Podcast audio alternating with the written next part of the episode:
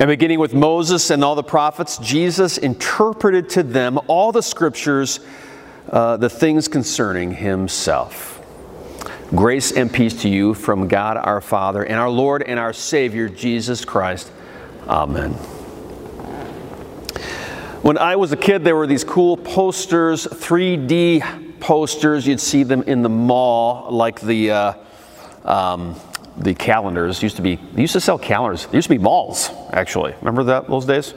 And uh, so you're in there and someone was selling these 3d posters and they're just fascinating. They kind of made me mad because they were just flat posters with all kinds of dots. And uh, um, not dot our dots but little dots that you put on the poster. So you'd have these all these dots and kind of different colors uh, and supposedly they were 3D. If you stare at them long enough, you'll see this incredible 3D image will pop out. Uh, but it doesn't look like that at all. It just looks like a bunch of dots. It looks like a mess. And uh, the trick was apparently you needed to focus on like one dot or something like that, someone was telling me, and you learn how to actually see the 3D image. Am I dating myself? Anybody remember the? Uh, anyhow. Uh, but uh, so you had to look at this one dot or this one area, just like the corner, right? and then the whole thing appears. And it worked. You would stare like right at the corner of the poster or like at a couple dots. I guess you just focus, and then everything came to light. This whole large, I don't know, pirate ship or uh, sunsets or giraffe. I could go on and on. Anyhow, so you saw the 3D. It was amazing because it just pops out and everything just changed. That's really what God does to us, actually. We live in, we, our, our eyes are clouded. We, we don't see things as they really are. We really don't. We're born like that. We're born blind, quite frankly. We're born really not oh, really understanding what's going on. And maybe you feel like that right now with this pandemic. But God comes to not just open our heart to Him, but also our mind to refocus it and reorientate it to recalibrate it. And when he does that, everything else actually makes sense. As I said earlier, we're going through the ways that God does mission among us. We'll be doing a mission, we'll be doing mission among us at St. James. Last week, community. Today, we're going to talk about mind. That Christianity is not just the heart, it's actually a change of mind, a change of the way you see things and we see that in today's gospel lesson, how that exactly happens, how that's happened to us, and how we need that to continue to happen to us. Chapter 24 of Luke, for those playing at home, Luke says, that very day, two of them are going to a village named Emmaus. And so it's Sunday, it's Easter Sunday morning. The woman had gone, ran to the tomb, right? And some of them apparently had seen Jesus. We know all that. But these guys, these two, were already leaving. They'd probably been there the whole week for Passover, and they were following Jesus this whole time. And now they're leaving. It's the end of a festival. I have a favorite festival called Wheatland in Remus, Michigan. Wheatland fans out there. And same sort of thing, right? A great time playing lots of music. And on Sunday, actually, will be the end. And everyone sort of leaves in caravans, literally driving out of the park area of the festival. Maybe you've been at festivals like that. That's the same thing. Passover is a major festival for a week. People come from all walks of life, from all areas. Israelites um, coming into the, uh, to the town to celebrate in Jerusalem. And now they're all leaving, and these two guys are too. And. Uh, they're going to a village named Emmaus. Only seven miles. That's walkable and runnable, by the way. Maybe you were going to do a seven mile trip today. And they're talking with each other about all the stuff that's happened. Looking at that supposedly 3D image, but it's just a bunch of dots to them, see? And while they were talking and discussing, Jesus himself drew near and went with them. And it just dawned on me this past week you know how, maybe you've never thought about this, but there's always funny shows about going to your own funeral, right? You hear that phrase? What would it be like to go to my own funeral? What would people be saying about me? It kind of dawned on me this uh, past, uh, past week. Jesus literally, um, we know he's doing this for a purpose, but I wonder if he's kind of curious, like, how are they talking about me, you know? Uh, and so he's listening to, you know, people as if he's going to his own funeral. And uh, he's next to them. And by the way, there's tons of people on this road. It's not like just two of them, and they wouldn't notice that another person is next to them. There's lots of people. Like I said, tons of people are going the same way. Maybe they're not going to Emmaus. Maybe they're going to keep on going. So it, he wasn't the only person there. So he draws near and he goes, he's walking with them, this large crowd, but he's near them. Uh, but their eyes were kept from recognizing him. So it's not that they couldn't see, maybe, but on purpose, Jesus does not want them to see the resurrected Christ. The good news, the awesome thing. Think about that. He doesn't want them to see that. There's got to be a reason. And he says to them, What are you guys talking about? Uh, what's this conversation that you are holding with each other as you walk? He didn't say it like that, by the way. and they stop and they look very sad. I think actually in the Greek, like their, their faces fell, right? Then one of them, named Cleopas, answered, Are you the only visitor to, Jer- to Jerusalem who doesn't know the things that have happened there these last couple of days? Beautiful irony. Jesus, you're the only person that doesn't know what's going on. I wonder if you've ever said that actually in your life. God, it seems like you don't know what's going on in this world. Maybe you're saying that about this pandemic. Like, God, are you aware that there's a pandemic, that there's an economy falling apart, that there's a crisis going on? Are you the only one that doesn't seem to know? They say this to this guy. How ironic and how silly for us to talk like that because in this situation, Jesus is the only person that actually knows what happened. In fact, he's got firsthand experience being that he's the one that was killed, right? Same for today. God knows very well what's going on, more than you do. And then Jesus plays dumb. What things? And they said to him this concerning Jesus of Nazareth, a man who is a prophet, mighty in deed and word before God and all the people, and how our chief priests and rulers delivered him up to be condemned to death and crucified him. But we had hoped that he was the one to redeem Israel. Yeah, and besides all this, it's now the third day since these, these things have happened. Moreover, some women of our company amazed us. They were at the tomb early in the morning, and when they did not find his body, they came back saying that they had even seen a vision of angels who said that he was alive. Some of those who were with us went to the tomb, found it just as the woman had said, but him they did not see. What was the problem? What broke their spirit about Jesus? Think about it. What did they not get? Why did everything look like a bunch of dots to them? I would think, I always, as a kid, remember reading this and thinking, um, the fact that the ladies came back saying no body was there, that the very hint that there might be a resurrected Jesus, wouldn't that keep you in Jerusalem? See, they actually heard about a resurrection, and yet they're still walking back downcast, and they've given up on this whole Jesus thing. Why is that? They make it really clear. They had hope in Jesus. What killed the hope was his death. It made no sense to them that God would die or God's Son would die. And not just die, what do they say here, right? Crucified, condemned to death. It's a legal killing. Like he is clearly uh, um, judged by, the, by humanity, by Rome, and by Israel as being a bad guy. Caught means a loser. And he dies a state capital death. That's what killed them. Who cares if he rose from the dead? What does that even mean that he rose from the dead? Why does that matter if he died? Gods don't die. Saviors don't die. They don't look stupid. They don't look foolish like Jesus did. And so it doesn't matter if he rose. They're done with the whole thing. And quite frankly, too, let's be honest, they're thinking that's all ridiculous. They're already totally let down by the, by the cross. I'm sure this resurrection means nothing, anyways, probably didn't happen. They needed to have their brains recalibrated, didn't it? They needed to have a refocus. They needed to have their minds opened. They were so shut because it was the opposite to them. Good was evil and evil was good. A cross is bad to them. And so Jesus opens their minds. Because that's what Jesus does.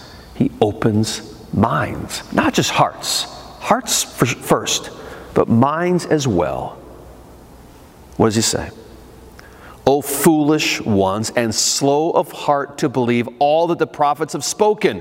Was it not necessary that the Savior, the Messiah, the Christ, should suffer these things and enter into his glory?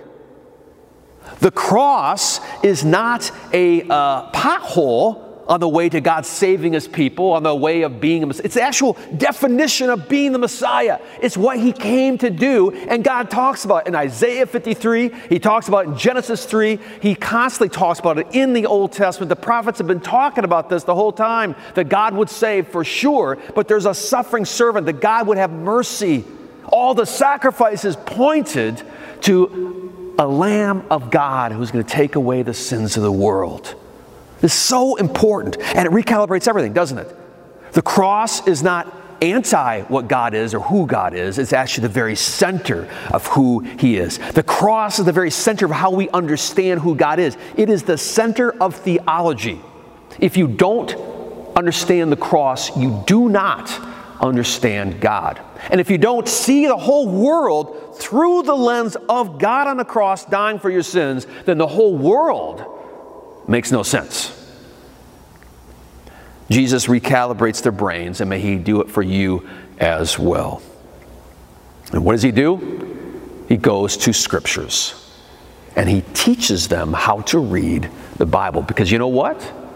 The Bible is a bunch of dots that, if not taught by Jesus and centered, and we don't look at the Bible through the lens of the cross, it makes no sense. Jesus shows us how to read Scripture, and that is all the Scripture is not just written by Him, it's about Him, and it's about the cross and the resurrection, God's mercy and crazy love for sinners, forgiveness and eternal life. That's the whole point and that's why at St. James, one of our goals and one of the things we do is we get people into God's Word and we teach and we teach and we teach because we need to have our brains recalibrated. Not just once, we get it in baptism for sure. We are turned around and we see the whole world differently. But we need that continual interference by God and teaching of God. That's why we have a school to recalibrate, to teach everything, whether it's science or math, through the lens of God and the lens of the cross so that they can see not a flat world, but a full world, a loving God. And it changes the way you see everything, even this pandemic. The beautiful thing about having your brain recalibrated by Jesus and centered on the cross, the death and resurrection of Christ, is that you see things and it makes sense. Even this world and even this pandemic. We are sinners. God's word teaches that. And it makes sense now. That's why people are so stupid, like myself. That's why bad things happen, because that's what we do. And the world is breaking because of us. And even this pandemic is a sign of that. It's breaking, it's temporary, it's falling apart, it's dying. But we can admit that because we cling to the one who died for us that though we are sinners, Jesus forgives us. And the cross is no longer something ugly, it's something beautiful. See how it changes everything. The cross isn't something that, that uh, is something depressed to be depressed about, but now it's something that flowers. It's gorgeous because it's God's crazy heart revealed to us that He even loves us and welcomes us back into the family. And three days later, rises again so that we can see this world and we can repent when bad things happen. And we can deal with the pandemic knowing that eventually it's going to be okay, just as Christ rose from the grave. And eventually we're going to be okay because God loves us that much that we are forgiven and we will rise again. Looking at the world recalibrated through the cross, through those glasses I talked about with the kids changes how you see the world, how you see God, and how you see your neighbor.